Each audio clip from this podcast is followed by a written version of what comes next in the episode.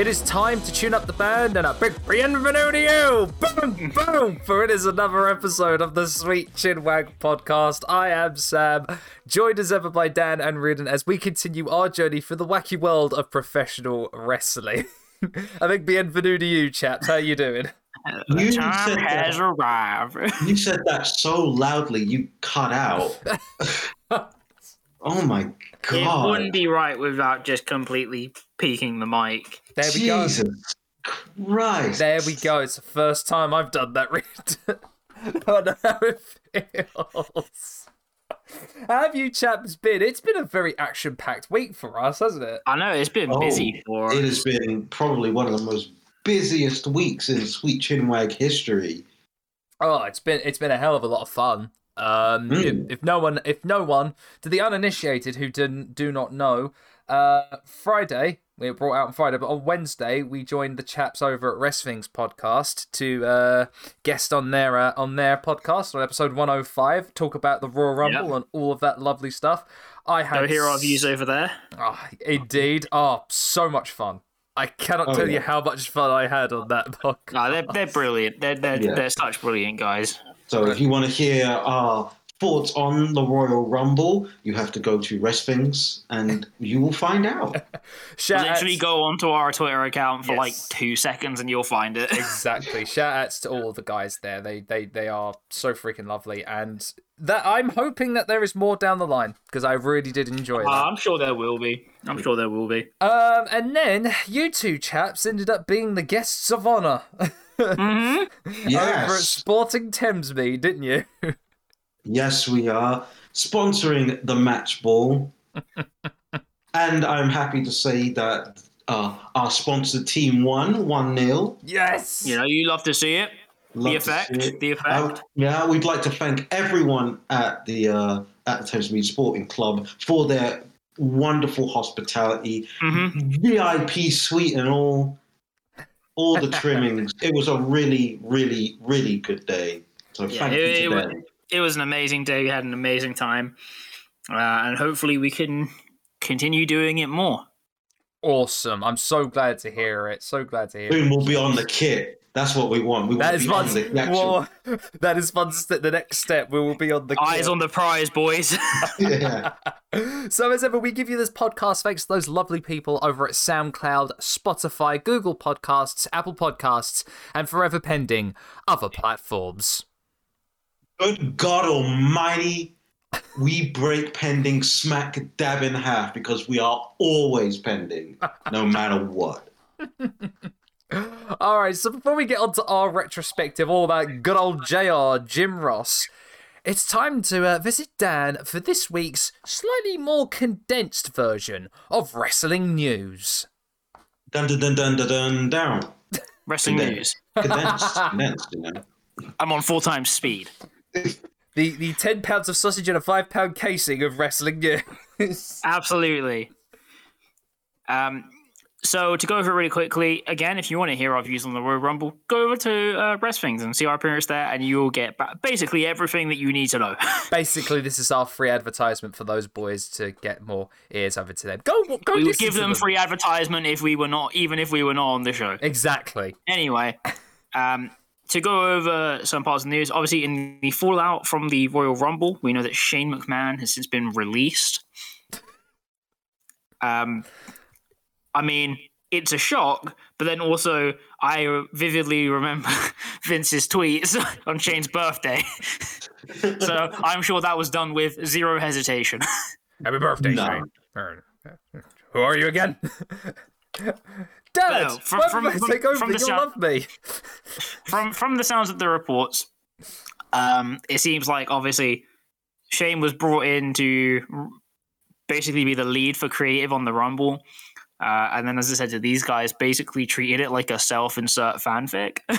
Basically, he was playing WWE Universe and thought, you know what? If I put myself there, put, give myself the highest stats, bingo. Now he's doing it Yeah, in real like- life. and like, let, let let's just be let's just be real. Like, hardly anything about the men's Rumble made sense. just to just to yeah. just just to just to like put that additional bit of context in. Um, but no, so obviously th- this has since happened. Um, I mean, it feels crazy to see. Yep. But like, obviously, un- understanding a bit more of the situation, apparently he had mad backstage heat because of it. Which I mean, yes. Yes. Facts. Um, Fact. But then again, like um, reading the stuff from Fightful where people were saying, or they had reports from people who were talking, saying about like where where they are right now and how you know disappointed they feel just generally. Mm-hmm. Like it hurts. Apparently, Oh, the yeah. It morale the morale is the lowest it has been in an incredibly long time. Yes, I, I've heard. Um, I literally just recently saw that uh, a lot of the heat is on. Um, is is like people are not happy with how Big E is being treated in the locker room, Yeah. like ge- like generally. So Yeah. mm, it's uh not great, Bob. Not great. No, I feel. I- I- Gosh, where do you go from here for that company when you've when when one event where you're guaranteed to at least have people talking has become a is, is a fart has become a fart. Yeah. Yeah. Normally, normally I see Twitter blow up with the Royal Rumble. Not a peep this year. I mean, the I only mean, thing it, that, the it only- blew up. oh, did it? Oh dear. it blew Oh, up in all the worst ways possible. yeah, I was gonna say it. Like it, it blew up, not for the right reasons. But at least I guess the one gr- saving grace is that Johnny Knoxville throws elbows like Mitsuharu Misawa through them. That's what I mean. The new king of strong style, the new tri- the new All Japan Triple Crown or as I as, as I christened him, Joshi Knoxville. Yoshi Knox. Oh man, that's Um, but then, I mean, obviously, following this same fallout, uh, I'm going to say the fallout of uh, Renee's interview with with Nia Jax, where Nia Jax seemingly implicated that a lot of WWE talent had faked vaccination cards, which is um, a Oh. statement. oh no. yes. And she Hmm. said that she said that with chest, She, no, yeah, she and, really did. and like and like there's obviously the whole part about um myself feeling personally disappointed that renee really didn't follow up on that big piece of information yeah, yeah. That that that requires some elaboration. because that that's like a just a huge statement to say but also b in the context of everything that's happened I, I really feel like you shouldn't be passing that point over in the conversation. I feel as well. Maybe Renee was getting onto that. I'm not getting myself involved in another. i- i- Oh, I'm not getting myself involved in a Colt Cabana situation where if I say something, Well, that's and the it gets thing. caught- That's the thing. I get No. put in court. Fair. Like I, I like I un- I understand it. Mm. Um, but like But you don't mean, gloss over that shit. obviously, obviously, Nia Jax making that statement is huge. hmm Um, and again, clearly, clearly speaks to um, a level of organizational oversight. I'm gonna say. Remember, this is the, this this is the same company whose practices uh for for the beginning of all this were checking your temperature and asking you questions. Are you feeling okay? Cool, you can go in. Like, And they got an award, and they had an award for gre- uh, they got an award for great COVID protection in 2020. yeah, but wasn't but wasn't that given by the state of Florida? yes, yes, it was. Which you know, essential business and all that. Wrestling is an essential business. But um, like I said, like it's just I I, I don't even know how to compute No, what's going to happen with that. But I mean, I guess it remains to be seen what happens from here, because then it becomes a thing of did the company willingly allow and encourage it, or is it a you know they they made no attempts to check, and and obviously. Who the who the fuck is the root source of people getting fake vaccination cards? Yes. It was me. Because we're, we're, along. talk, we're talking the span of like, I don't know, a good seven, eight months. Yeah. It was me, Austin. And, and and of course that that coming with the thing of apparent that there were apparently people who were fired because they wouldn't follow vaccination protocols. Mm. So that's a messy, messy, messy idea.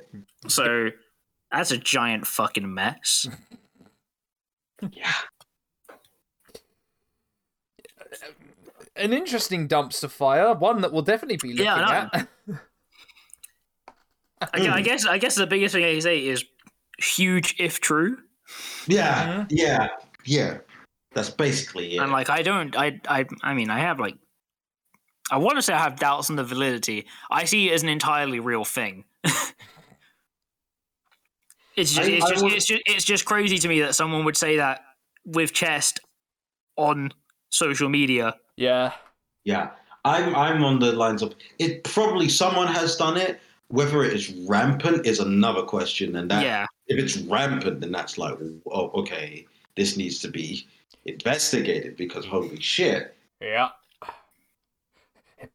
An internal investigation into p- going to parties that I was a part of, but didn't realize that they were parties. Yeah, did I just? It was make a work political- event. I was gonna say, yeah, it's a, yeah, that's it. That's what they'll say. It's a work Yeah. event.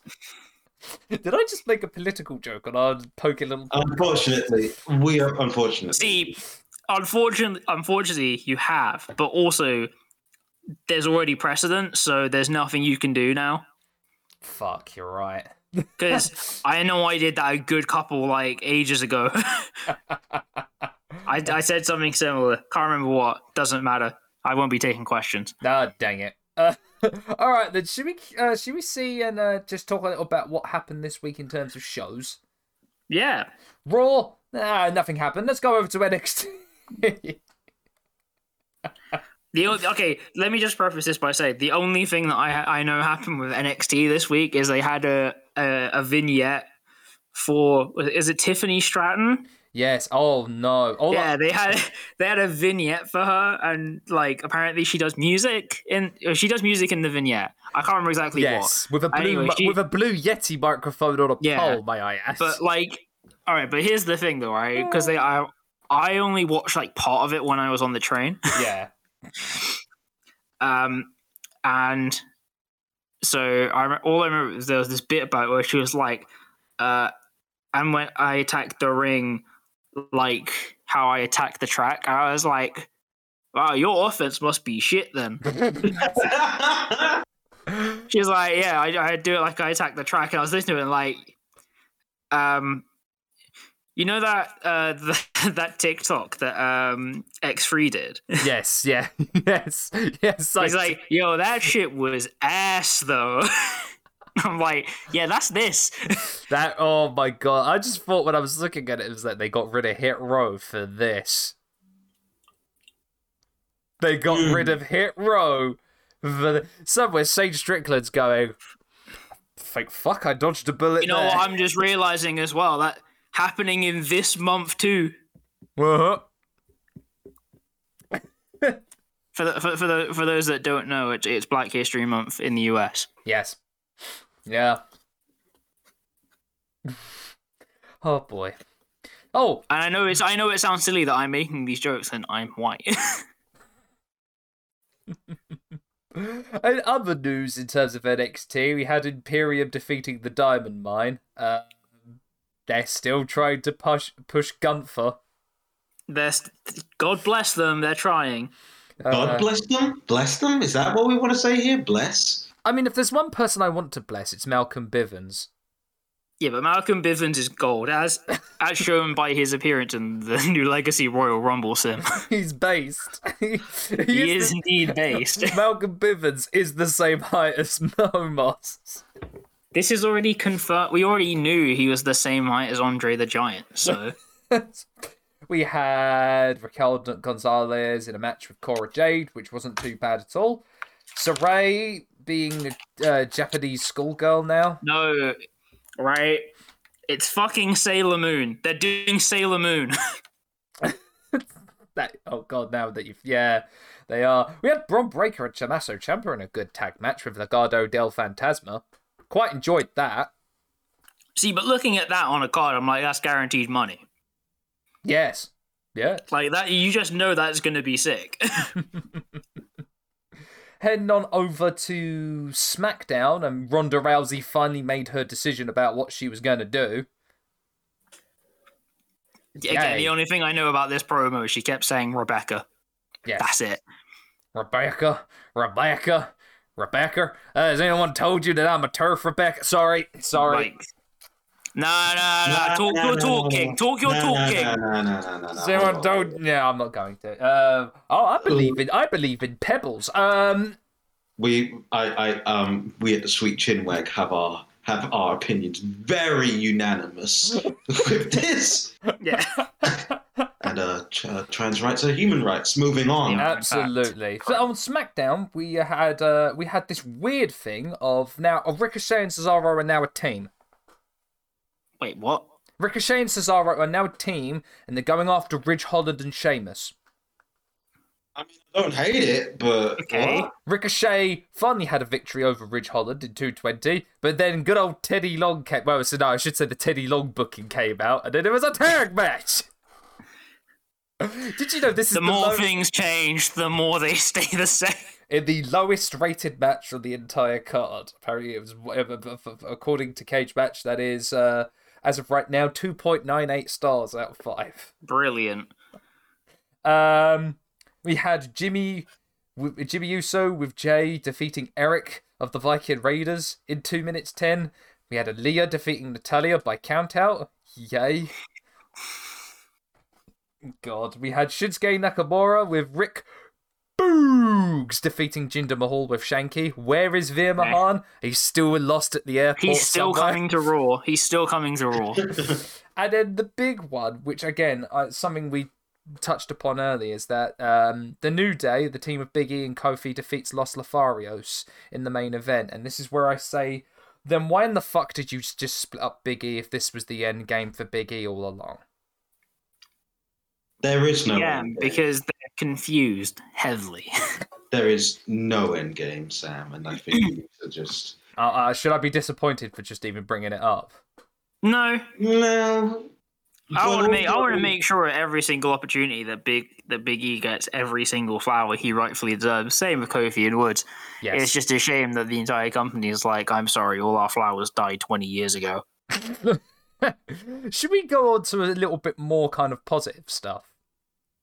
Yeah, Sure, why not? yeah. Yeah, let's Do go they over to exist? AEW Dynamite, and um, well, something that very that could have started off really bad ended up actually being something really freaking good. We had a opening match with Jon Moxley versus Wheeler Yuta in a very very good match. And honestly, people stop sleeping on Wheeler Yuta and saying that he isn't good. He really Yeah, is it- good. I don't care what anyone's saying. He's that he's part of the future for for them. Yes, and this ended with Moxley defeating Yuta. By the way, Wheeler Yuta was being accompanied by Orange Cassidy and uh, and uh, Danhausen. and Dan Because Housen cursed John it- Moxley. It is only right. it is only right. But after Moxley defeated Yuta, Bryan Danielson came out to not challenge him to a match, but to actually bond together as a team and bring in Wheeler Yuta, Lee Moriarty, and Daniel Garcia under their wings to form a super team and guide Dog. the future of professional wrestling Come to on. unprecedented heights. To which I say, fuck yes, I want this. I really want this. Let me let me get that right. Give me what Team Angle was supposed what should have been. Oh, oh, oh, oh, oh. Yes, yes. Like like just just the out just like the absolute vet. I mean, in a guess in a way, Diamond Mine, Just, but like uh, less but like less cursed. yes. I want this. Like just like just like just a a veteran wrestler just being like, these kids are hanging around. You know, it's like they're saying like these kids are hanging around stupid people. Let me coach them and just make them absolute killers. It's basically like Cobra Kai but wrestling. now, when you when he puts it like that, Riordan. That sounds incredible. Yes, I know. Which is like, judging by the audience reaction, I think people would would really like this, and I wouldn't say no to it. I mean, if it gives me the opportunity of seeing Bryan like in the way of hazing, let's say not hazing them, but initiating them by kicking their heads in, I'm all for that. we had a really good tag match after that with the Kings of the Black Throne defeating Death Triangle. Dog, I I just like spooky bastards. and Pac has been a bit of a spooky bastard as of late as well. He's always been a spooky bastard. oh man, it's great. It, you know what? It's just great seeing uh, Malachi Black in his element. It, it's just so being good in though, right? Seeing him, seeing him in his element. Obviously, seeing Brody King because Brody King's awesome. hmm but man, just like the potential they have in just running Malachi Black versus Pac. Yes. It's just, it's just, it, like, it's frankly illegal. they could run that like 14 times and get 14 different matches out of it. Oh yeah, no, oh, absolutely. Which is just why I'm so. It's why I'm like eating up this rivalry at the moment because it's just like just just feed me more like right back. No, no, don't add right back to it. No, but Don't you give know, me right back. Don't, we, we can miss that. But yes, give me more of this rivalry because I absolutely love it. Absolutely, give me more of it. Like we had a singles match, Nyla Rose uh, defeating Ruby Soho. It was it was an okay match. I wasn't against it. certainly wasn't against it, but I think anything they had could have would definitely would have been overshadowed by the main event. MJF Mhm. versus CM Punk in his hometown of Chicago in a barnstormer of a match. Not the most perfect match, may I add, but it was a barnstormer of a match that went nearly 40 minutes Brilliant match. and saw MJF pick up the W and CM Punk's 1st Mhm. loss in AEW. Good decision. Good decision. Strong decision. very strong decision. Uh, um, I liked it. It was, as I said, very strong match, very solid match. Not the most perfect match by any stretch of the imagination. Uh, it didn't need to be. Exactly. Didn't really need to be. Because if this sets up, if this sets up another match down the road, which God, I mean, if anything, this definitely does set up another match down the road. Oh yeah, it's, it's going to pay per view. This is this. Oh, perfect first chapter. I was worried. I think a lot of people were worried about MJF. It seemed like he was getting a bit. Before this whole rivalry started, seemed to be going a bit off the wayside. I'd say probably the influence of Chris Jericho got to him a little bit, Potentially. um, especially the trolling stuff, which I felt that Well, seems to yeah. have been Jericho's kind of mo recently with kind well, of promo yeah, but I've been getting, I've been getting, well, I've been getting like a little bit of heat because I've been talking about Jericho's commentary on Rampage. It's where I'm like Jericho's commentary style is just saying stuff very loud and with a lot of confidence, even if it means absolutely nothing and contributes nothing to the conversation. I mean that is true though. to, which I, to which I say, I wonder where he learned that from, and I'm not going to answer that question. I'll let you fill in the blanks for yourself. But no, honestly, uh, MJF uh, MJF is on on great form once more. Um, I, I really hope that it seems like being be, be- being in this program with Punk has really has really helped him in terms of his timing, his his uh, his promo skills once more, and he worked really well in the ring with Punk in that match. You did. Thoroughly impressed by him. Rampage was good as well. Evil Uno had a good match with Adam Cole, even though it didn't go too long. I quite liked Evil Uno's in that match with Adam Cole. we had Sammy Guevara defeating Isiah Kassidy um, in a, in a in a solid TNT title match. We had Thunder Rosa defeating Mercedes uh, Mercedes uh, ah, sorry Mercedes Martinez. I'll eventually get it out via DQ. Seriously, come on, company Tony Thunder Rosa, make it soon rather than later. you know Thunder Yep. Rosa is is going to be the one that wins that title, and a good F uh, FTW um title match with Ricky Starks picking up the win against Redacted. Yeah. All I'm going to say is that finish was so hot. I don't even care. it was a really good. that, finish. that finish was so good. Honestly, uh, I mean, I know it keeps being said over and over again, but honestly, Ricky Starks is one of the better promo guys they have. He, in he is like he is genuinely money for them. They need to like just start strapping him up. just no, no, I love it. I love it so. but apart from that, I mean, that's pretty much everything that had been happening in uh, in the world of AEW and WWE. Um, in terms of every, anything else, I mean, I heard uh, Impact was not a bad show. It was actually a really good non-title match with Jonathan Gresham versus Steve Maclin.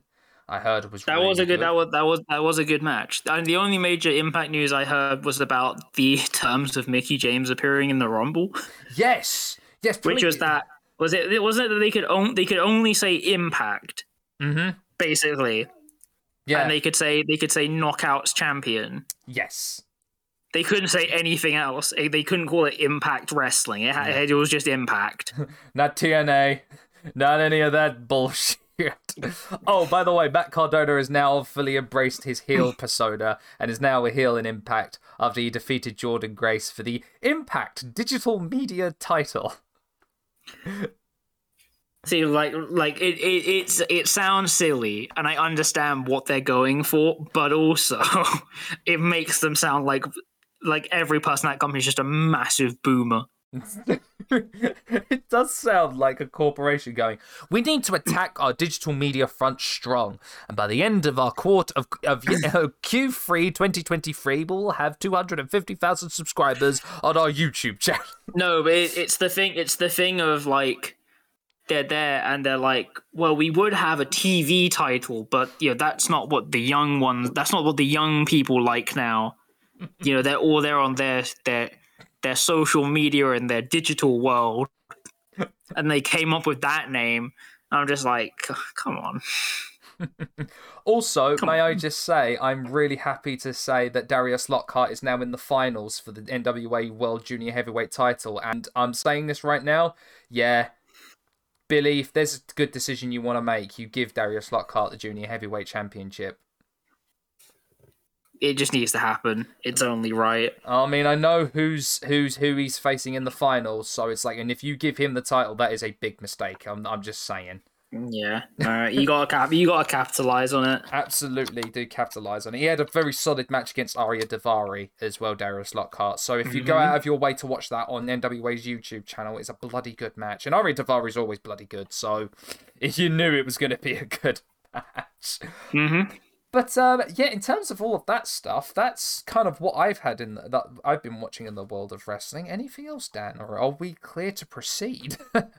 We are, in fact, clear to proceed. awesome, Riordan. What have you got for us over at Recommendation Corner? Two things, actually. Um, one is uh, a game that we've been looking forward to for a while is coming out uh, at the time of this recording in the next couple of days, Ooh. which is Sifu. Ah, yes. Ah, Yeah. yeah. For those of you who do not know, Sifu is a roguelike kung fu beat 'em up game where you it's basically do you want to play the raid? Great. There's Sifu now. um uh, the reviews have come out. Um the reviews are are mostly positive. Um the the ones that are on the less positive side seem to be on the this game is extremely difficult part.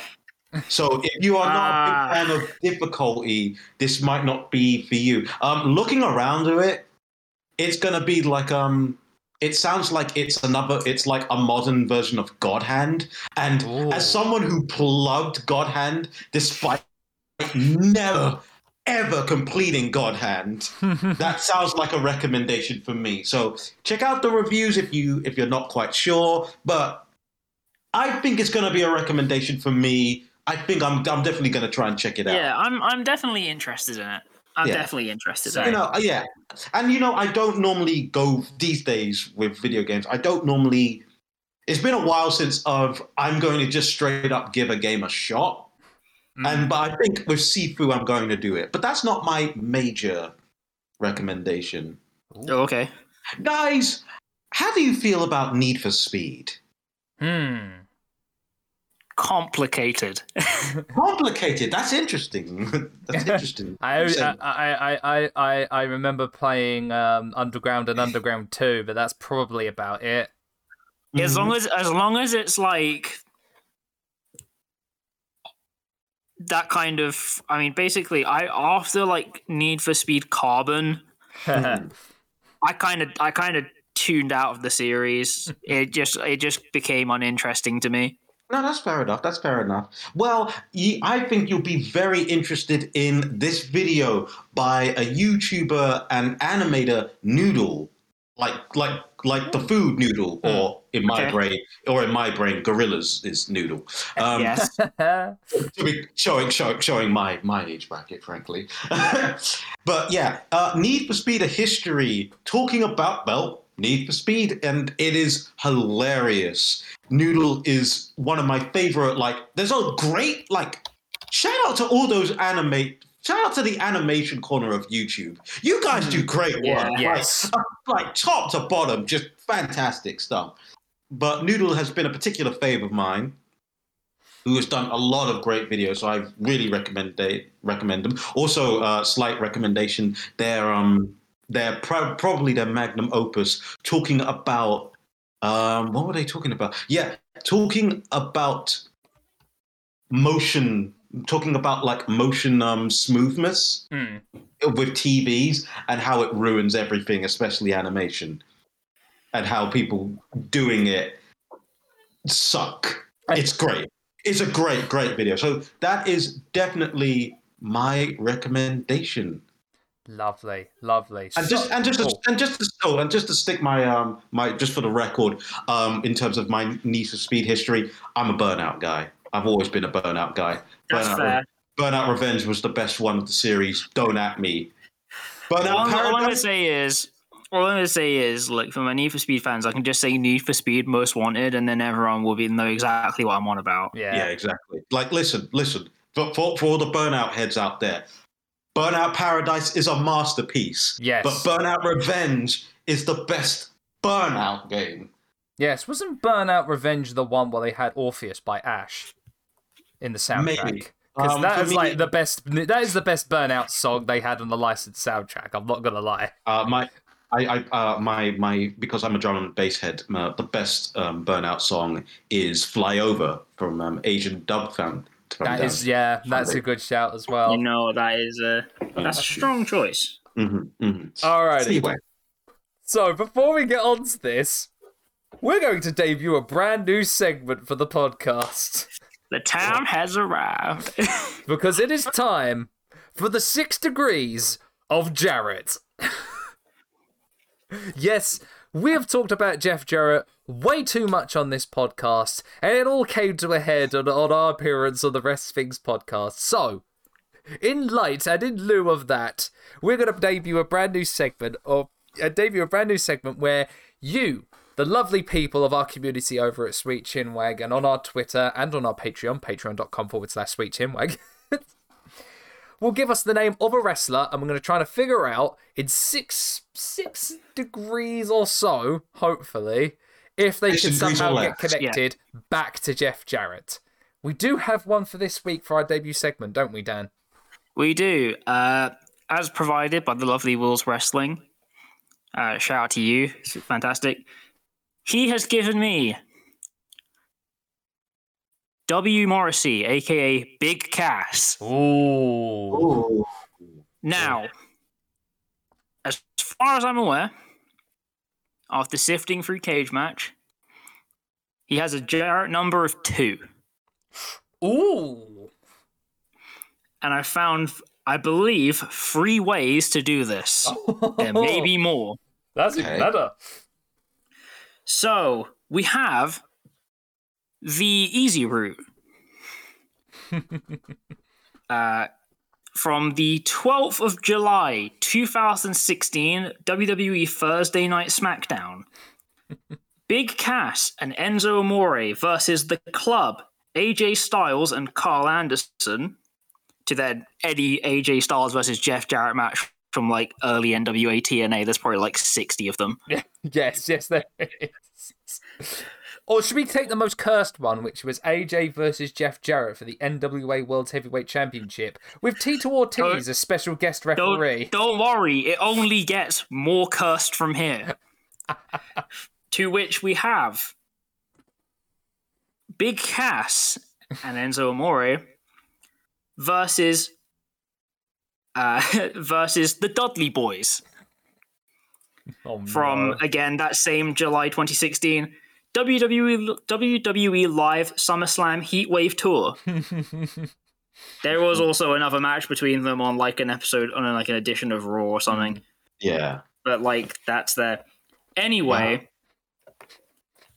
I set myself an extra challenge, Oh, which was to only use the W Morrissey gimmick, Oh. Oh, okay. which gave me this. Oh God. from his most recent TV match, actually. W. Morrissey versus Brian Myers from the 22nd of January 2022. Which, and you're going to be amazed by this. Oh no. this is the cursed one. Links to Brian Myers through, and I'll just pull it up to make sure I get it right. From Impact Wrestling on the 29th of July 2015, the winner takes all lethal lockdown match between Team TNA and Team GFW. Oh, no. It's Wow. a global force of wrestling. By Jarrett Gold. By Jarrett which, Gold. which featured Team TNA as Bram, Drew Galloway, Lashley, and the Wolves made up of Davey Richards and Eddie Edwards versus Brian Myers, Chris Masters, Eric Young, Sonjay Dutt, and Jeff Jarrett. Oh, that's a GFW. And again, in each in, e- in each case, uh, we got, we are left with a Jarrett number of two. That Fascinating. is a solid episode and a solid choice to start out. If you have any suggestions of any wrestlers for us, please do at us at Sweet Chinwag. Or do if you are on Patreon, do throw it onto our Discord channel. You can there. also do it at, uh, on Instagram uh, at Sweet Shimmy Podcast. Yes. Or anywhere where you can find us on social media, do throw us a suggestion. We'll pick it up. And that was our debut episode of the Six Degrees of Jarrett. Oh, imagine if we get Jeff on and we have to do that part with him. That would be very interesting. That would be very, very interesting. I mean, then, then officially we would have the first case of a Jarrett number of zero because that is Jeff Jarrett himself. That is true. Jerry Jarrett. No, um, his own dad. All right, with that, it is time to get on to our, F- our main part of this episode the JR retrospective. Gentlemen, what a feel good story this is about this man. So, before we get into it, and like how I like, always like to start at the beginning, your thoughts and feelings on Jim Ross, the announcer. The voice of wrestling. That's that's it. The voice of my childhood. yeah. I mean, I think the thing is for me, when I think of wrestling commentator, I just think of JR. Yes. Yeah. The man, the man announcing almost every wrestling game I had. Well, well it's not even it's not even it's, it's not even that though because like, when I think about it when we think about like iconic wrestling calls Yes, it's basically all JR it's all JR All JR oh man, this one is gonna be so much fun. All right, so let us start at the beginning.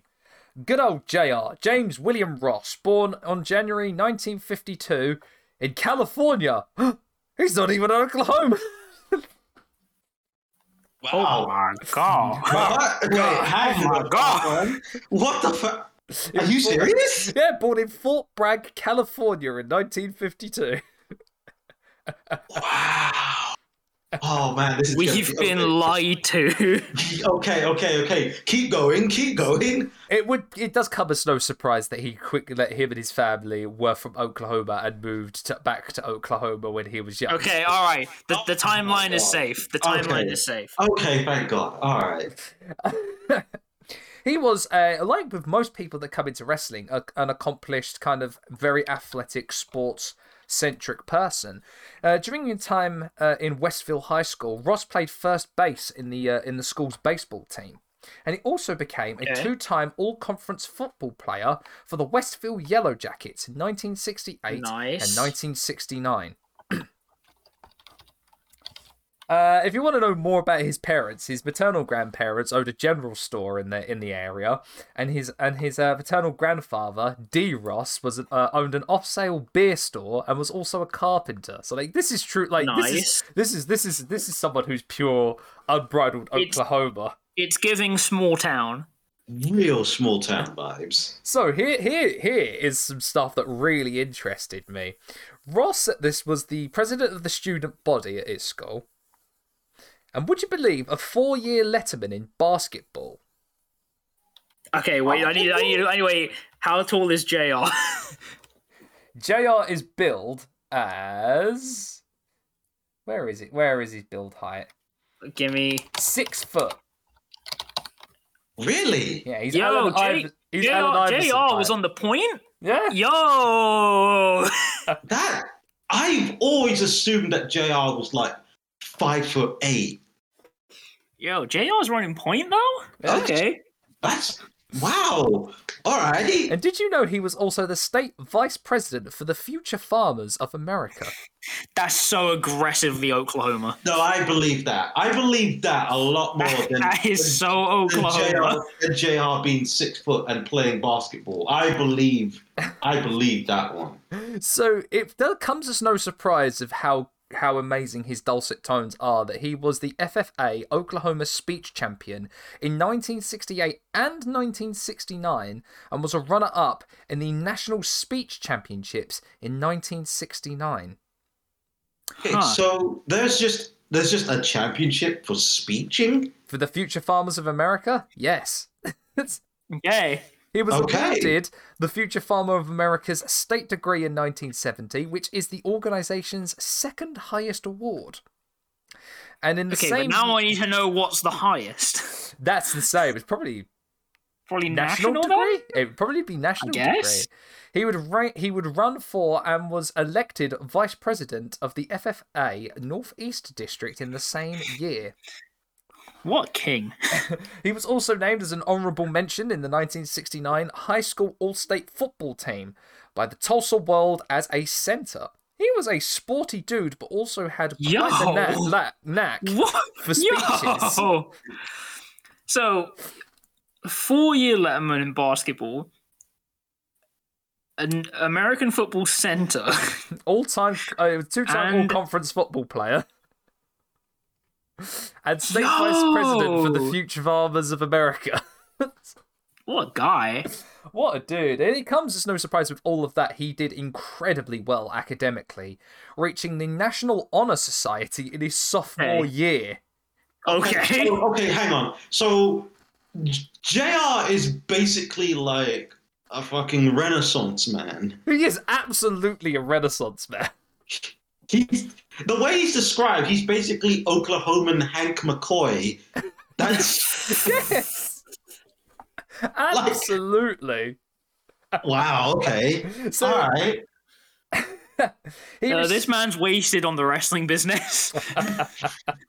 he did- in that time, he received uh, an award for maintaining a 3.6 grade point average in his junior year as well. I have no idea what that means, but apparently it's good. apparently that is very good. but he also, and as well, just a little bit in his early life. Uh, in 1969, going back a year, he rec- he served as a treasurer as well for the Oklahoma Boys State. This this dude had he had his hand in pretty much everything during his time in school.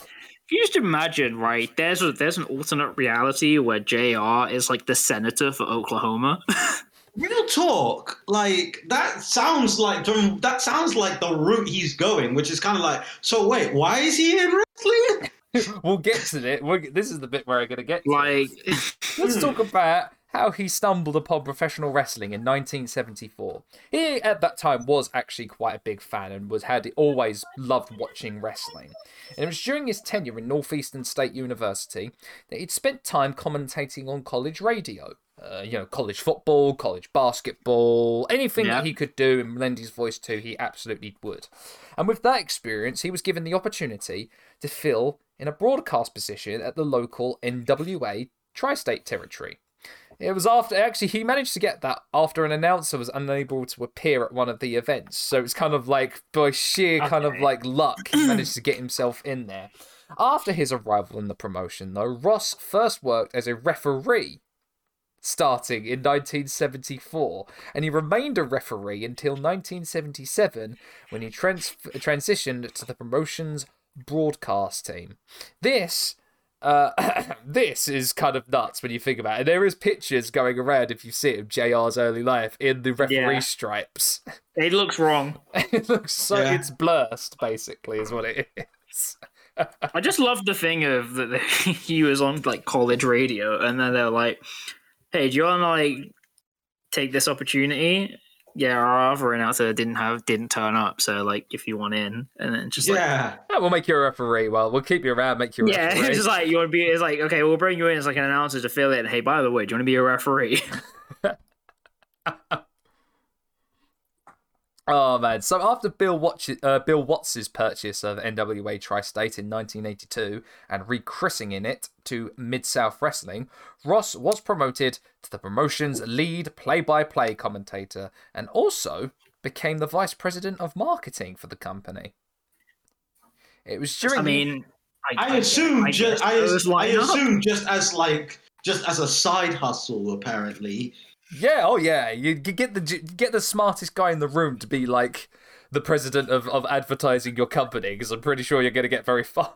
but it was also during that time when he became the lead play-by-play that he was able to call his very first NWA World Heavyweight Championship match, which featured Ric Flair against Ted DiBiase. Interesting. Which brings us to his hmm. time in Jim Crockett Promotions and WCW.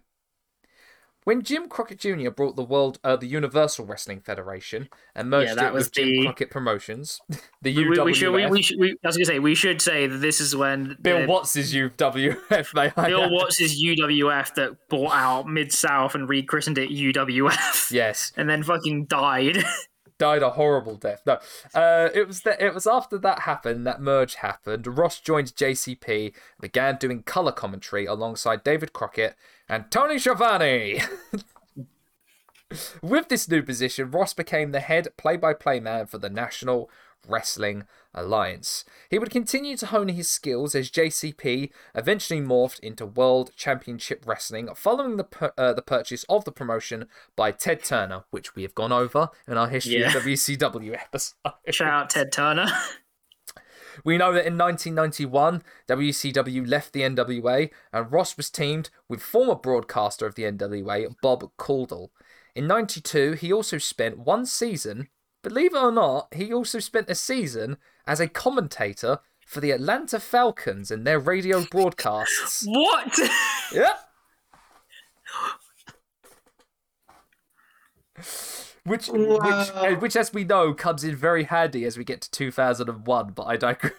yeah, I know, but like the, the the the thing about this is is that there's there's so much of going through this is just like so they pivoted him to this one thing that was like wild and then this other thing happened oh yeah by the way he also just they also just gave him this to do i'm just like where does this stop was gonna say it's owned, they're all owned. They're all owned by Turner. He'll be like, ah, I'll, Yeah. just, I'll, I'll just throw a bit everywhere. Everywhere. my guy's got like running like five jobs at once. So with all of this, Ross did wait, work his way up the WCW ladder and would become the head of broadcasting. But it was during this time that he would end up forming quite a contentious relationship with one of WCW's newest acquisitions, a co- new commentator, and eventually would become executive of the company, one Eric Bischoff. oh no oh, Now, according to Ross, Bischoff, who had reported to him, did a really good job of selling himself, of getting being able to get the job as the commentator, and he sold himself really well to the executives of WCW as well. Uh, but according to Bischoff as well, Ross mistreated him and others, mostly in, de- in deference to uh, Ross's then supervisor, Bill Watts. And when Bischoff was eventually promoted to executive producer in 1993, Ross demanded and received his release. yeah i'm not surprised though It was Yeah. during this time. It was during this negotiation where he wanted his release that he had a three-year contract with Turner Broadcasting, but he took an immediate buyout for fear that he would not get work elsewhere due to being taken off for television for a long period of time. Now, Yeah, I, I don't blame him like a single bit on that. now Mick Yeah. Foley claims that Ross resigned from WCW's booking committee, uh, committee uh, before that, or something like that, or the timeline gets a little bit Mhm. miscued and mixed up. Who, depending on who you tell, um, he would then be eventually replaced in that role by Eric Bischoff, and this is where we get to his time in the WWF. He was quickly hired in '93 by the World Wrestling Federa- uh, Federation. I wonder why. and he made his on-screen debut at WrestleMania 9, dressed in a toga at Caesar's Palace car park. JR, I'm so sorry for you. what a way to get us make a start. Had to be fucking WrestleMania 9. He would take actually after that he would take over from Gorilla Monsoon and the uh, the wrestling challenge shows that they would uh, broadcast and send out to territories across the country. Um, he would work alongside Bobby Heenan, uh, Bobby Heenan on that show until Heenan left the company in '93 to go to WCW. Now, Ross was originally the main voice of the WWE pay per views when he was first brought in, calling both WrestleMania 9 and King of the Ring with Heenan and Randy Savage. But then, of course, Vince being Vince, he took over the position at pay per views, starting with SummerSlam in 1993. Yeah. So with Ross not being able to do much in the way of anything, and now being part of the back uh, backstage team, Ross thought coming up with a very ingenious idea, and honestly, I think is a very ingenious idea indeed. Ross pitched the idea of Radio WWF to Vince McMahon. The idea is simply this to be able to have a audio broadcast of pay-per-view events to people who couldn't afford the pay-per-view Okay. their own AM radio station that they could broadcast not only the pay per views, but also talk about news within professional wrestling. As a matter of fact, Ross and the and his co host, Johnny Polo, the future Raven, All right. Okay. Okay. There's. You know what? Maybe in the past I'd be willing to allow it. If they brought in Raven now, I would feel terrified by its existence. I've listened to I have listened to Raven do commentary on NWA USA. Uh, yeah, yes, no, that's what I Raven. Raven, I love you, but like, please. um, and they would talk about, as I said, news in the world of wrestling. They would help. They would talk about NWA. They would talk about ECW and WCW on Radio WWF. Ah, that See, Okay. is, though, right? I I think that is a good idea. hmm. like obviously because in a way it's like obviously it's access for people who can't afford to watch the show but you're still making income from it Mm. although i guess also the idea of a pay per listen radio show Nah, that was never going to be pay per listen. There was like, that, how Or could well- you even try and concept that idea? It's or like, like or like i don't know however it was going to work unless they were offering it out like or just on am radio they were offering out on AM radio, Okay. but it was also broadcast as well to uh, the military as well to Yeah. military barracks, and when they would go overseas for events as well, as a way of you know uh, broadcasting the pay per views to the to the to the troops. Uh, because this, not- this is go- this is going to sound like a stupid thing, right? But there's obviously potential. There's potential in an idea like this now as a form of like audio description for blind wrestling fans. exactly. Yeah. apparently, from all intents and purposes, from people who listened in, Ross was really, really good, and even had Gorilla Monsoon uh, for the real big events that they had in '93 in Radio WWF. No, but I, I mean, Jay. I mean, as JR being a play-by-play person, is the perfect person you want for radio. Exactly. Exactly. Guess what though? It didn't last. It didn't last very long at all. As a matter of fact, the Royal Rumble 1994 would be Radio WWF's final broadcast, and it was during that time that Vince, being Vince, poked his finger in it and then decided to make it more Vince-like. Vince took over the shows. He eventually took over the almost broadcast duties of some stuff, and then micromanaged what they can and cannot say. You just imagine turning on like the radio in your car. You just fucking hear Vince. ah, WrestleMania. That would be.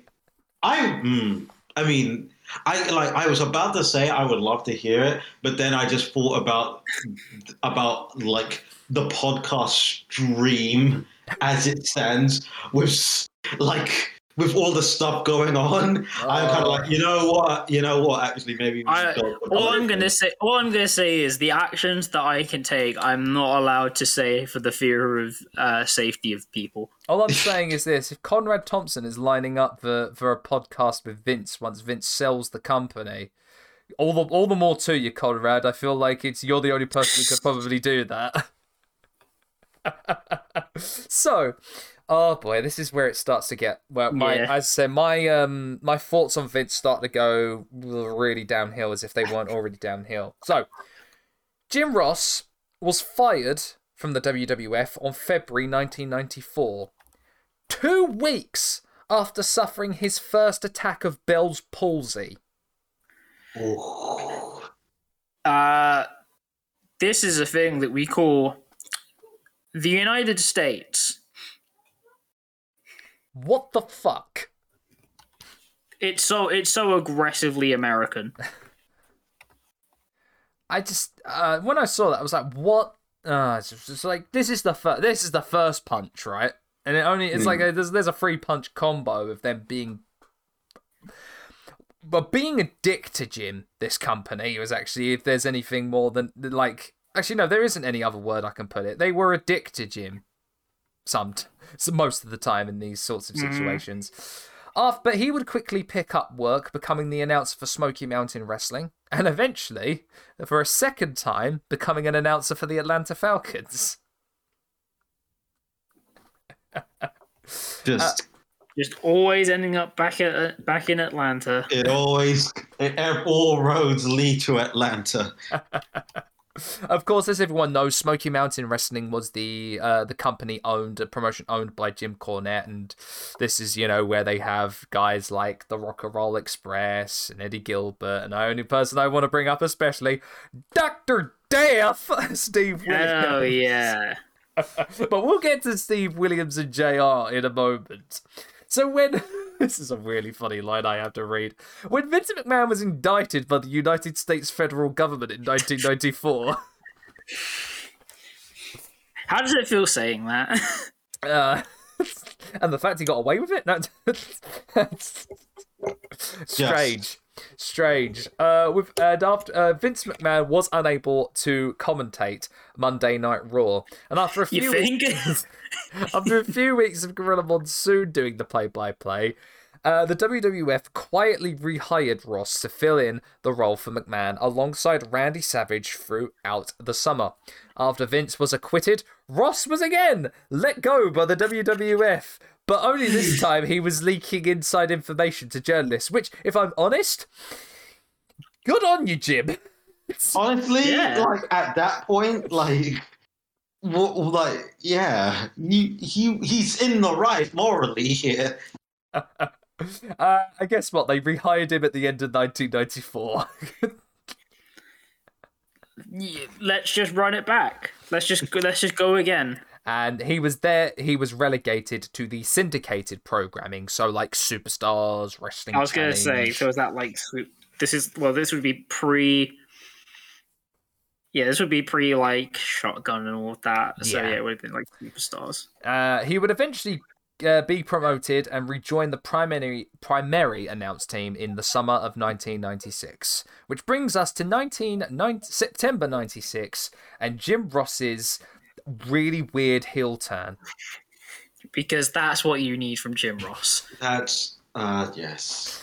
Following Scott Hall and Kevin Nash's departure from the WWF to Oh WCW no! oh no! and their debut as the Outsiders, Ross began to proclaim Uh, on television that he was still in touch with Razor Ramon and Diesel, don't and do claim- this to me. and claimed Don't that he would this be bringing me. them back to the WWF.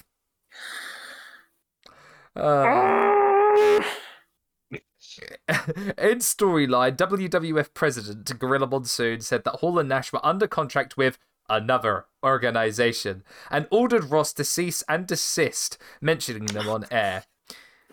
On the September 23rd, 96 episode of Monday Night Raw, JR delivered a worked shoot promo, which he ran down the chairman Vince McMahon, outing him as chairman and not just a commentator for the very first time on television. He debuted his new Diesel and Razor. Oh, I'm so claiming glad that WWF owned the license and that they could make anyone fill the roles of Razor Ramon and Diesel. Basically, this is Vince McMahon using Jim Ross as his own mouthpiece so as to not take any of the, so for Vince not to take any of the heat whatsoever. Yeah, this was this is just Vince being like, "Hey, by the way, take take the hit for me on this one." Wow. So would- Anyway, I'm glad to know that Jim Ross had like is technically part of the start of one of wrestling's greatest philosophical questions. Which is what um how how far does a gimmick extend? yes. Is Oh, it the God. gimmick or does it extend through to the person themselves? oh, we're not having that discussion. We're not having that discussion. If you want to read about the discussion by Philosoph- Philosophy Smackdown by uh, Douglas Edwards. Is it safe to say, or would it be safe to, to let you guys know that it was not well received by fans? It was poorly Yeah, no received by shit. All you had to see was all you had to say was fake diesel, and then I'd be like, okay, I know exactly how this went. Uh, would you believe it as well that the fans outright did not buy Jim Ross as a heel, and uh, he was quickly It- turned back into a face? it's good old Jr. He's the play-by-play guy. Yes. He shouldn't be involved in storylines. He just says what happens in the ring. He is he is the ultimate Greek chorus. Yeah. That's all he does. That's all he needs to do. That is true. That is true. So after this, uh, Ross would end up becoming uh, the host of programs like Superstars, Action Zone, Shotgun Saturday Night, and would become the commentator for Raw is War. But at the end of 1998, Ross did have to take a break from Raw due to an unfortunate uh, attack of Bell's uh, palsy he suffered whilst whilst the Capital Carnage pay per view in London. It was during the broadcast that he suffered another attack, and unfortunately, it had Oh, been God. brought on earlier in the day when he had been informed that his mother had passed away. Mm, Which, oh, it just sucks. yeah, that's a bad day. That Mm. is, that is, it just sucks that that has to happen as well. But ever the professional, he came back and bounced back pretty quickly. And in Good March of 1999, he returned to Raw as part of a sort of storyline, weird storyline, alleging that Vince had fired him because of his condition, but he would not go down quietly, and he enlisted the services of his personal enforcer, Doctor Death, Steve Williams. Oh yeah. It is. and this Can I say just real quick? Can I just say like the madness of Vince McMahon actively signing off on that storyline? Yes. Yes, this Like, is also, may I add as well, one of Jim Ross's best moments in that he bitch slapped Michael Cole in the ring. It's just like oh, how do we say this? And he kicked him in the bollocks as well. I must add that Ross kicked Cole in the bollocks. Again, this this this just it, it feels aggressively late capitalist American, and we're in 1999. This I is mean- again, this was again an attempt to make JR heel, which again did not go down well. I wonder why. This is, I'll tell you this much, right? This, when you look back on this storyline, they repeated this so many years later with Mike, with heel Michael Cole as commentator because they went as far to have JR have his own commentary table and booth and have it labeled JR is Raw, kind of like how Michael Cole had his own flipping pe- plexiglass booth. Yeah, that weird fucking thing. Uh, because do you want to know why it failed so bad? Because the fans cheered reasons. Ross and booed Cole. Yeah. The more things change, the more they stay the same. just I, I love it. It's just love it so much. And of course, as we know, JR would become the voice of the Attitude Era, recalling so many incredible classic moments during that time. And becoming one of uh, well, having one of the greatest, I guess, broadcast duos during that time with uh, with J- uh, with Jr. and Jerry the King Lawler. Although I will debate, and I will say this as we get to two thousand and one, I think Paul Heyman and Jr. was better. Yeah, you know what? I'd I'd agree. Yeah, you Because the, know. because the thing is, though, right? Even though its existence was brief, I quite liked I quite liked the the Jr. Randy Savage partnership. Yes. Like I know, but a big part of it is that like the entire time, like Randy Savage was really annoyed that he wasn't wrestling. But man, I kind of liked it. You know, with that, it's kind of like I find myself like I wonder how I do like need listening back. I do wonder, and it's probably a question we'll have to ask ourselves in in a future episode. How I don't know how I feel about Jerry Lawler. I really do not. He's a problematic individual inside and outside, Um, if you ask me.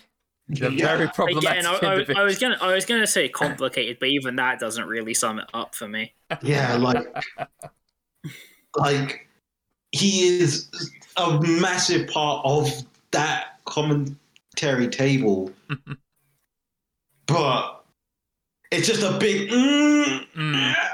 I don't know about this. So, 2001, as I said, bringing as we run into the new millennium, one of Ross's brand new jobs and roles in commentary was becoming a uh, one of the commentators, lead commentators for the XFL. I mean, like, if you were gonna do, if you were gonna try and keep it internal, I think that obviously JR's the right choice. Would you believe in the first week in the Memph- in the Memphis Maniacs first game they had JR and King commentating that match, uh, even though Jerry went on record uh, and admitted caring very little about American football. I mean, they pretty did the whole like, uh, it's fucking, it's Memphis, like, just just get out Jerry and just like And let so- him do his thing. To which Jerry, after it was massively panned and criticised for terrible commentary, JR was quickly replaced uh, by Jesse Ventura, with JR doing lead play by play and Jesse as colour commentator for the next four weeks of XFL broadcasts. Now that was probably incredibly confused, but I can imagine it probably wasn't that bad to watch. I mean, it was still the XFL. Very true. Uh, once we get to the XFL, I'll t- uh, it's so funny what they did with Jesse Ventura. oh no. Not only because, of course, during this time he was still governor of Minnesota.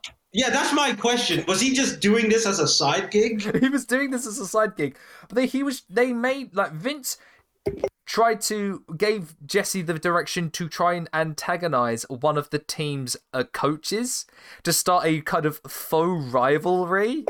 And believe it or not, they did a hype package to fucking Guerrilla Radio by Rage Against the Machine before a start of one of the start of the matches. Because that is what Zach De La Rocha really needed in his life. I'm Look, telling you, people. Zach, Zach De La Rocha, the fact that Zach De La Rocha has not straight up gone on a shooting spree is a miracle. a miracle. If you want us to experience that, everybody who is listening, you head on over to our Patreon. Get us to our Patreon stretch goal because we are on our first stretch goal. We'll be watching the entire 2001 season of the XFL. to be fair, you've reminded me. I still need to add the other stretch goals to the Patreon page. Yes. Absolutely do. So after that, well, what do we know? We get to the ruthless aggression era. JR still being the absolute best that he can be, and was involved in quite a lengthy feud with Eric Bischoff. Uh, with uh, with uh, the latter's uh, mistreatment of Stone Cold Steve Austin. Do you, no, do you reckon? Do you reckon that like Jr. was like going around doing like his talent relation stuff, and he just sees Eric Bischoff walk in, just points at him, and just goes, "You." Yes, Probably. it was actually But, during. I mean, Mm. yeah, but you know what? To to Eric Bischoff's defense, he was back and in fact better, better than than ever. ever. it was also during the actual time of the ruthless aggression era that Ross would become the executive vice president of talent relations. Um, and by God, did he do a much better job than Johnny Ace. Yeah. I mean, that's a low bar, but basically, it was basically an extension of his long time backstage role there as being the key eye for hiring new talent. So basically, he just got an official capacity now. For Johnny doing Johnny Ace goes around backstage, sees a woman, and goes, "Oh, you wrestle?" Oh, Oof. Budokan. Uh, but no, as everyone knows about their long heated rivalry, Bischoff and JR's on screen rivalry, that brought us the very weird image of JR being set on fire by Kane. Oh. Wrestling. Which, if you've not seen Deadlock's review of that episode, I highly recommend doing or going to look at um, David uh, uh, Alana- Alanese's uh, video where he edits, the, where he does like the edit of the of the visuals with the Deadlock podcast. Highly recommend. I need to set myself on fire.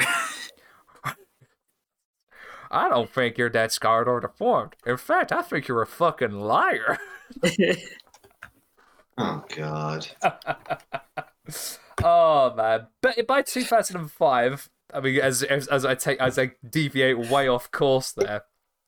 2005, Ross would step down as the vice president of talent relations, and according to his official blog, after repeated statements, he moved away from the management uh, role uh, as he proved, uh, you know, it would prove more beneficial for his health uh, for the decreased workload. It gave him more time to focus on that. It also gave him time to focus on his family and his future entrepreneurial endeavors, which included JR's barbecue sauce.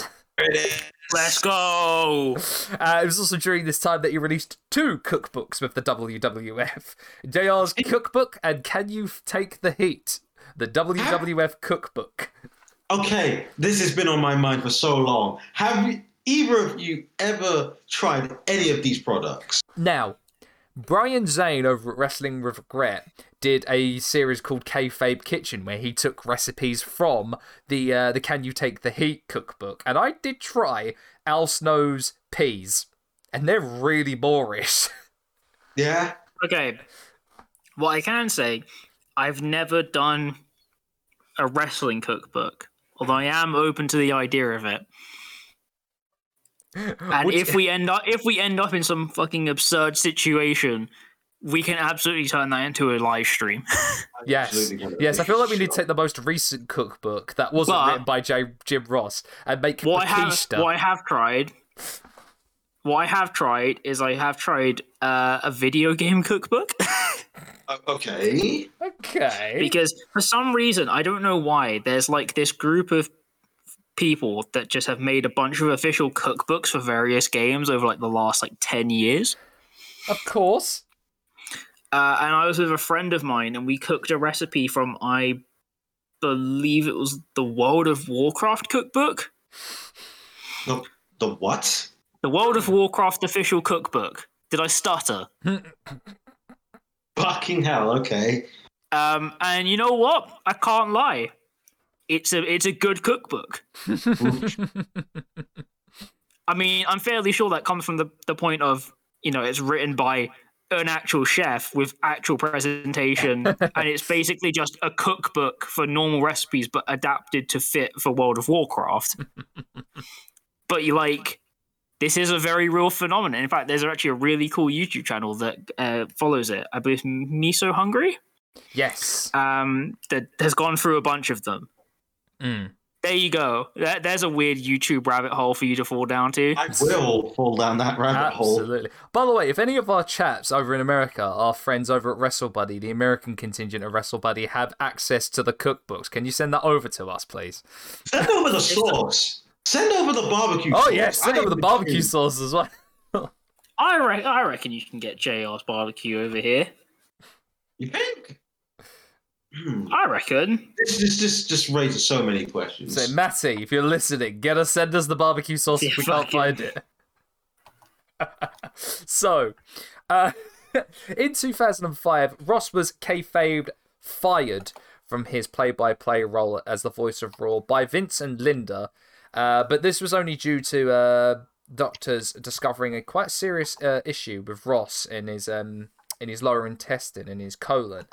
Uh, and that that basically his termination was kind of like the sort of explanation they could make his like long absence from TV. And this during this time, of course, this is when Joey Styles came in to become commentator for Monday Night Raw. Um, if honestly, they did Joey Styles I'm not dirty. good enough to call backlash. But uh, Ross was brought back uh, for Saturday night's main event uh, in 2006, and then for the Raw branded matches at WrestleMania 22 and Backlash.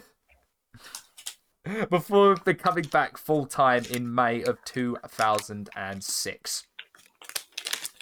Would you believe in October 2006, though, Ross's contract with the company expired and then was then working um, kind of almost on a handshake deal, as Oh, neither no. side could agree to a new contract.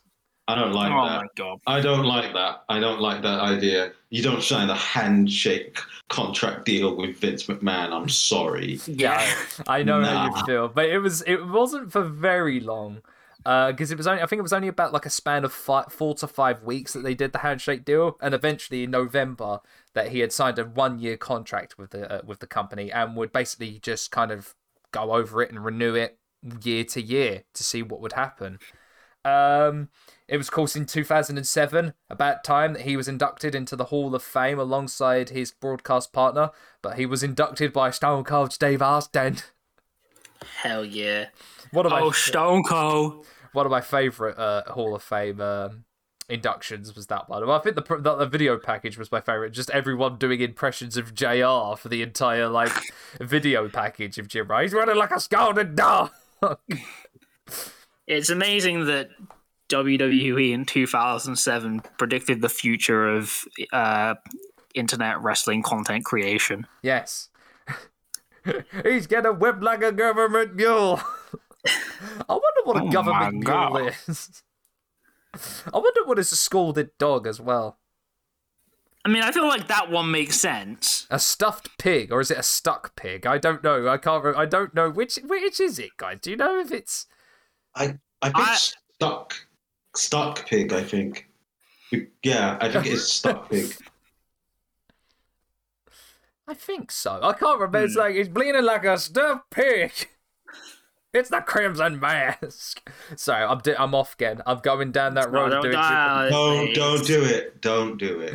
Uh, so in 2008, in some weird, dunderheaded decision, they decided to move Jim uh, from being the voice of Raw and move him over to SmackDown because Ji- because Vince has a, some sort of weird relationship with Michael Cole and thought that he could finally take over as main, as the head of Monday Night Raw. Oh. Oh my god. So here's what he here's what Ross had to say about the draft, which he was not told about, by the way, that he was moving from SmackDown, but to give an air of surprise for the draft. Ross said he was not happy with it. I he- wonder why. If you could have the look on his face the- when the camera panned to him, he was not happy. And at that moment, when he got up, he was he considered throwing his uh, headset down and saying, "I quit." Yeah, because they've made a decision without his active consent.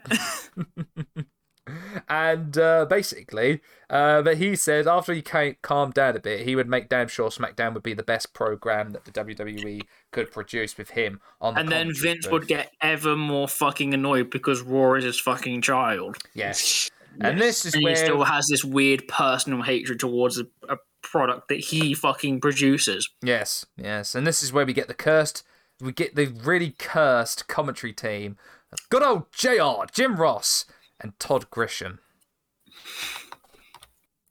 It's Christian. It's it's Christian. Oh, so it didn't that that partnership didn't last long. Uh, as in October two thousand and nine, uh, that would be Jim Ross's last broadcast as a full time announcer for the WWE. Now Ross missed the uh, the SmackDown tapings on October the thirteenth as he asked for a day off due to an anniversary. And unfortunately, seven days later, he would suffer his third bout of Bell's palsy on way to a show in South Carolina. After initially planning on working the tapings, um, and just being, and it got worse. He got more ill. He instead decided to fly fly back to Oklahoma, missing the show. Um, uh, he would announce that he would not be commentating the upcoming pay per view as well, which would be bragging rights. Can't say that you you that you uh, that you missed out on a great pay per view there, Jim. So I'm glad you dodged a bullet. yeah.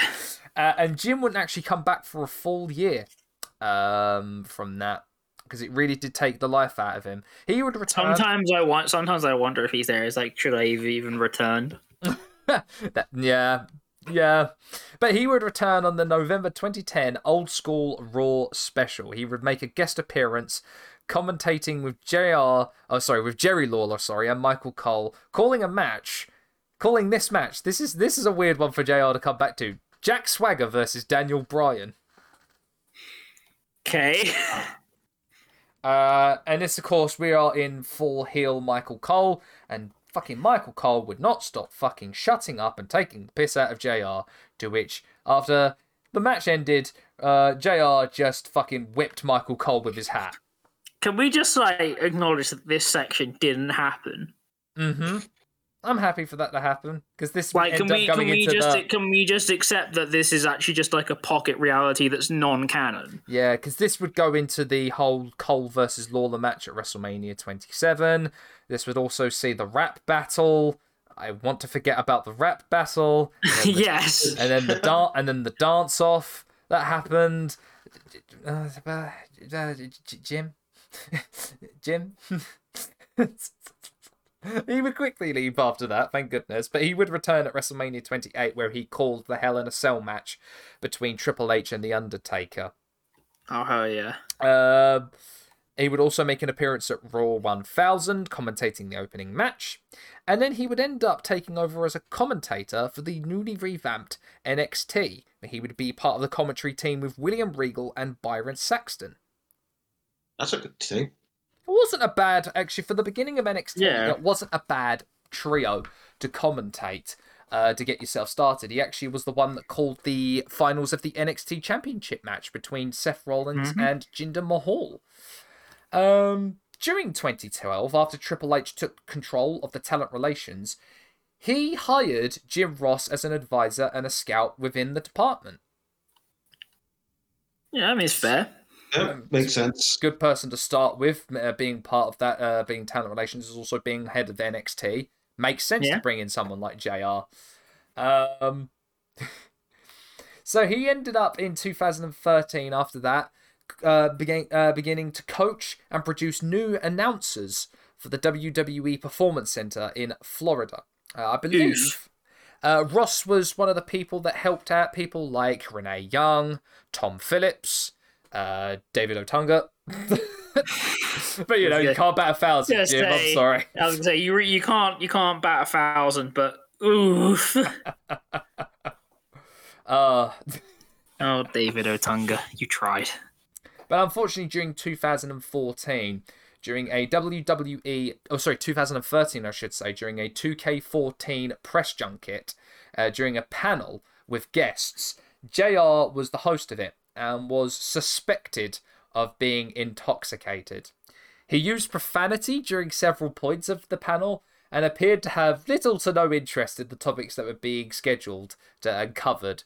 Um, oh gosh, right. He also put down one of the sponsors of the event. I, I, I can't cannot confirm nor deny if it was Snickers. In, In this case- heart, In Snickers. this case, Snickers did not satisfy. and uh, and even allowed Ric Flair, uh, who was a member of the panel. Uh, and was also expected of being intoxicated to go off on really weird tangents and also describe John Cena as a hardcore drinker. Huh. Oh no. I Uh, mean, generally, the words allow and Ric Flair should not be next to each other. Yes. Yes. Yes. Uh, it, uh, a few weeks afterwards, Ross would officially announce his retirement from the WWE as his contract had expired and was not to be renewed. However, it was suspected that he was fired due to his actions at that event. Uh, it was in an interview in 2014, the next year, that Ross claimed an insult to the sponsor of the event was what led to his release. In that same interview, he did confirm that he was not drunk but rather fatigued due to his Bell palsy, uh, which was likely the reason he may have been perceived as being intoxicated. Vince Right. McMahon addressed the uh, situation in a December 2014 interview, claiming that while he disapproved of Ross's behaviour at the event, it was ultimately Ross's decision to leave WWE as he wanted to spend more time at home than working for the WWE. Apparently, Vince, there was no heat between the two parties, but I doubt that very much. yeah. I, mm, it's a difficult question, actually. Hmm. This is one. Of, this is one of those ones where I honestly think it's like probably all of the above. Mm. Here is where we get into a really interesting look into JR's life before he would return to the WWE. Now, Ross would end up becoming the English language commentator alongside Matt Striker for Wrestle Kingdom 9, which was presented Yes. by Global Force Wrestling. There we go, boys. That's our, that, there's our one per episode. there we go. Bloody Jeff Jarrett. I just love the I just love the thing though of Global Horse Wrestling, which is d- doing a presentation of Wrestle Kingdom. It wasn't even their event. so weird. Yeah, that's so, So weird, weird. weird. Weird. Ross would end up calling actually a couple of boxing matches in 2014 as well for Golden Boy Promotions uh, Holy for Fox Sport. And would you believe, right, for one night only, JR and UFC veteran Chael Sonnen commentated the Battlegrounds MMA one night tournament pay per view in October 2014. I am so happy. I'm so happy that Okay, he's done a UFC. that's- That's that is that is you know what that that's that's a, that's based. You know, like My God, I- it's the it's- double leg takedown. He's fucking Yeah. calling the double leg. I, I do want to know, like, I don't expect it to be that good. I don't know how much of an interest or knowledge JR has with UFC or MMA in general. I'm very intrigued by that. I'd be interested to see what happens there, and if there's any if there's, there's any kind of like audio or visual like uh, videos out there in the internet about that one of. just say maybe. Would you believe as well that um, actually that uh, that Jr. was part of the debut pilot episode of World of Sport Wrestling on ITV? I I know that. I remember that. He was, I believe, It's weird, it, but him- like I remember Hmm. it. it was him and Alex Shane, a legendary uh, person in the British uh, scene. Yeah. that commentated the pilot episode, which saw Grado win the World of Sport Wrestling Championship and become the longest holding uh longest holder of that championship because I think it was like two years. It was two years before they actually got picked up for more taping. Scotland forever. and then of course quickly dropped it to Rampage in the uh the first Yeah. episode of that series. but no, that's uh, an interesting uh, interesting thing there with JR that he would uh, if if it weren't for what he did um if it weren't for him picking up the job in New Japan Pro Wrestling becoming the English commentator alongside Josh Barnett which is again a based commentary team if you ask me Yes. Oh, yeah. he would probably still be doing the World of Sport. Com- well, he would have been doing the World of Sport commentary. Uh, I won't talk about his time at What Culture Pro Wrestling because yeah, fuck What Culture. There you go. I said it. They, uh, I said there you go. I made my. I Um, shot my. I shot my shot there.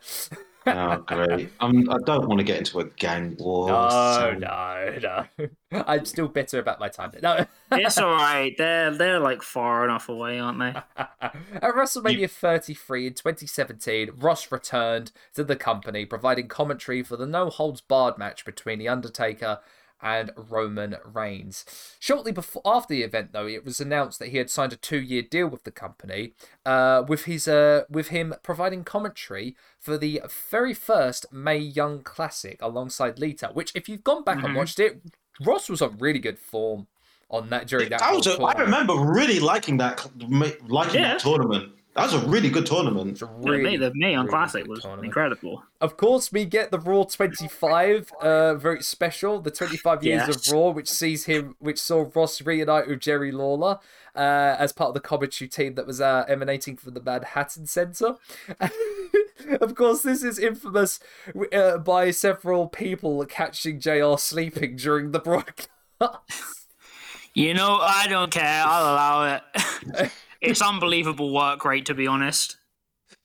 I love it. I just love it so much. It's like Jerry, like J- Jerry and Jr. ended up falling asleep during because they only were on air and broadcast at the Manhattan Center for 25 minutes during that show. Yeah. Ross's last appearance in WWE would be part of the pre-show panel for the Greatest Royal Rumble in 2018. Oh my god. Uh, that's feel. JR left the company in March 2019 after electing to not renew his contract. He would go on to state that his departure was because I had two bookings in 2018 and they weren't using me very much. I mean, yeah. it's entirely fair. That's that's more Uh, than reasonable. He also attributed another factor in his departure, stating that I still think I can do play by play, even though others that may surround Vince think I can't. And in Mm. August 2019, in an interview, he would later reveal what he said to Vince before he left, stating, and I quote, Vince, unlike you, I still believe I can do it, and there are other people who believe I can do it, including some of your audience.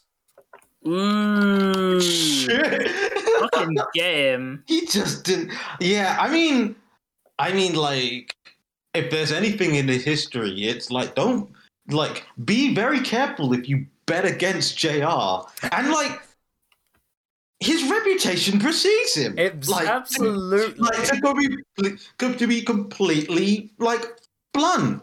Mm. Like that, that's it. It's like if he's saying like you don't like I don't believe you can do it. It's like I've been doing this longer than a lot of the people in this company have been alive. What the fuck are you on about? Yep. And I- the big, big ballsy move he did just to prove that he could still do it in April 2019, Jim Ross was announced as All Elite and had signed a three year deal with AEW as commentator and senior advisor. And, and, and Jim Ross has been. Alright, right. I'll say this about Jim Ross in AEW.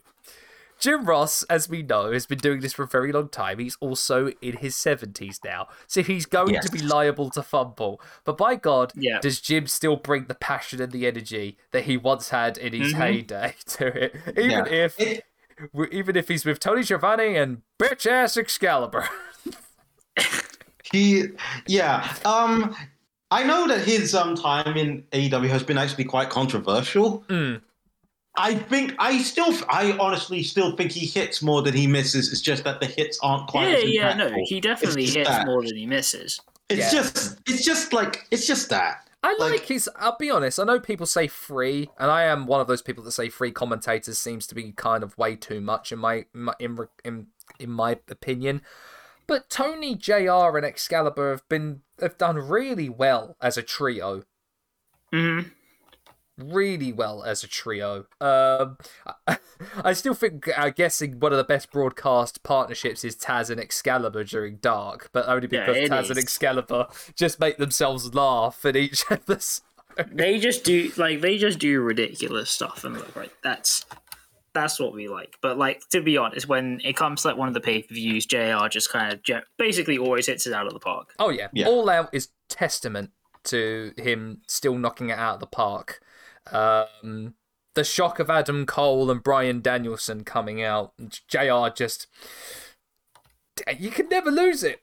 Mhm. You can never lose it. Even at 70 years young, JR is still just like, still got those calls in him.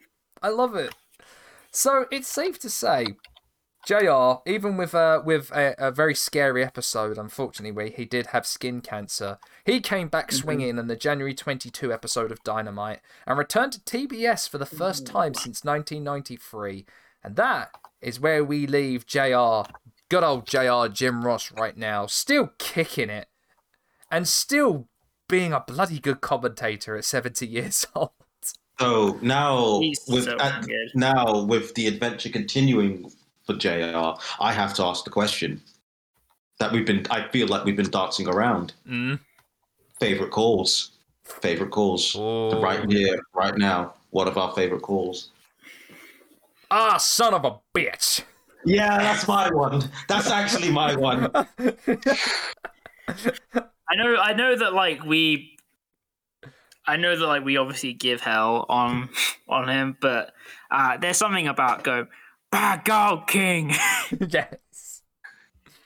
I mean, come on. look, Um, we all know that as God is my witness, he is broken in half is an all time. yeah, that's like the iconic Yeah. one. Yeah, that's the one that like will be on his gravestone. yes. But I love our son of a bitch so much.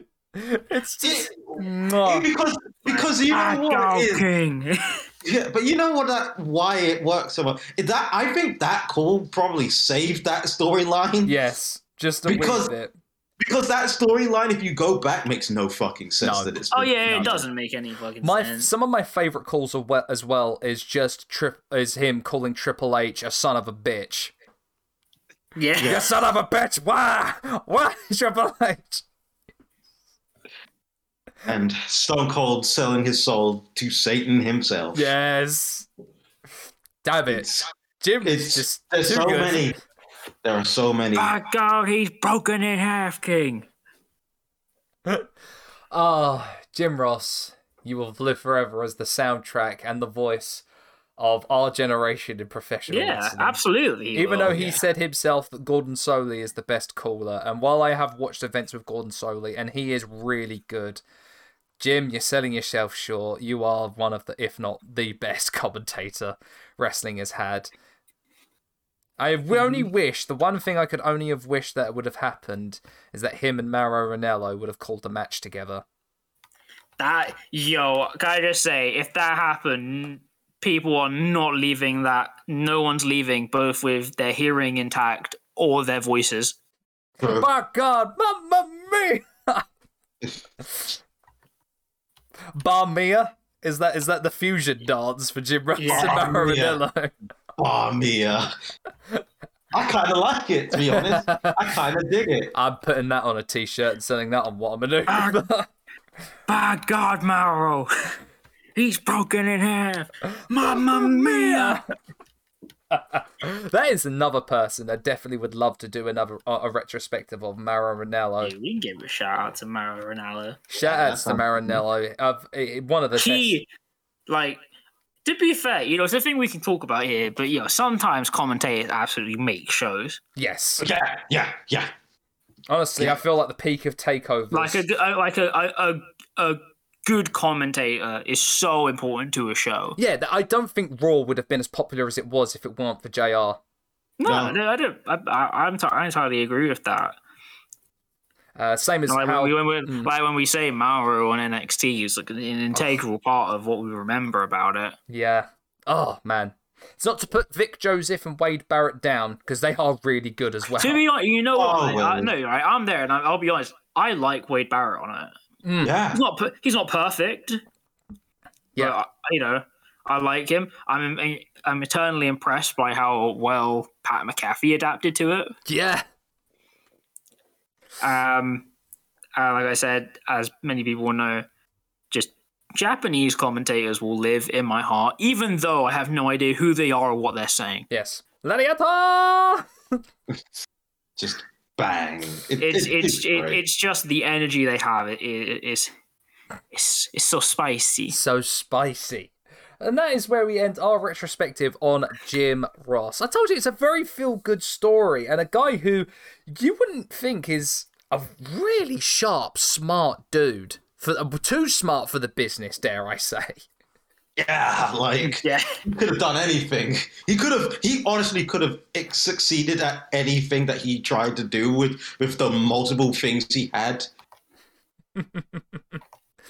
do yes, the the the wrestler's renaissance man. That's for darn sure. All right then, chaps. Next episode, we've got a very interesting episode to to, to discuss uh, and an interesting subject. It's one that we've kind of we've talked about doing, but we never really got a kind of grasp on how to do it. But I think we do now, confident and comfortable enough to talk about the concept of the foreign heel. Basically, this is going to be the long and complicated episode. So if you don't like like long form discussion that basically verges on about as close to ethics as wrestling will get, then uh, this one isn't for you. Basically, it's going to be that, and then it's going to be another 40 minutes of us doing Iron Sheik impressions. That is exactly what's going to happen. That's Look, entirely you get what- one or you get the other. There's no middle ground. So all we could say is fuck the Hulk Hogan. no, We're going to get into it. Yes, we're gonna get so into it. It's gonna be an interesting one. I'm really, really looking forward to just talking about it, going over kind of like a little bit of the history, talking about the more kind of like uh, the more notable foreign heels and what it kind of what it's done and meant for American wrestling. Yes. Yeah, that's going to be. Yeah. Oh man. That is all to look forward to on next week's episode. But until then, I have been Sam, this has been Dan and Riordan, and you've been listening to the Sweet Chin Chinwag podcast. We'll see you as always on the next one. Bye, everybody. Uh, bye. By God!